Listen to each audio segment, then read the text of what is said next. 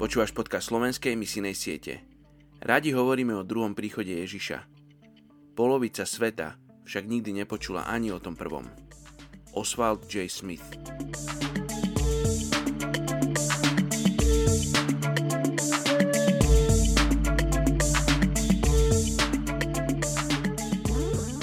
Micháš 7. kapitola 7. verš Ja však chcem hľadieť na hospodina, čakať budem na Boha svojej spásy. Môj Boh ma vypočuje. Dnes sa budeme modliť za etnickú skupinu Drukpa v Butáne. Je ich 216 tisíc v Butáne, ale žijú i v Indii a Nepále. V Butáne sú sústredení prevažne na západe krajiny.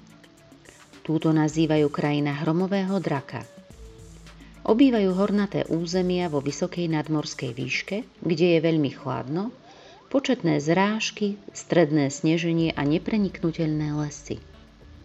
Hovoria jazykom dzonka, čo v preklade znamená jazyk pevnosti.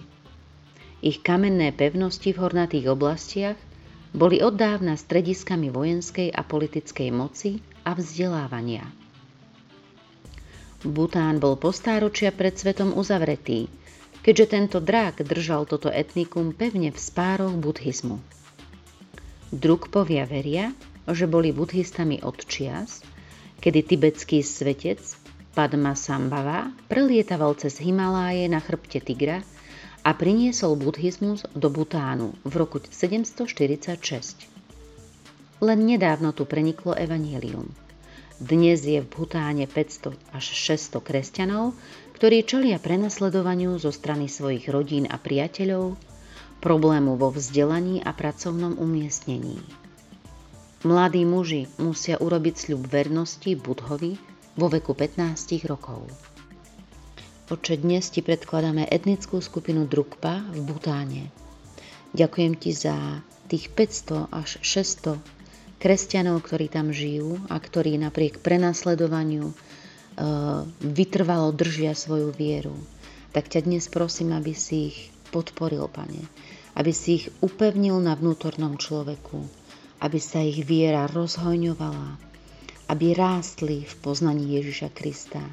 Pridaj im ďalších učeníkov, ďalších bratov a sestry, aby sa navzájom podporovali. Prosím ťa, Páne, aby mali Bibliu a výklad Biblie, aby mali učiteľov Biblie. A tak ťa prosím, Pane, aby sa šírilo evanílium v tomto etniku, aj v celom Butáne.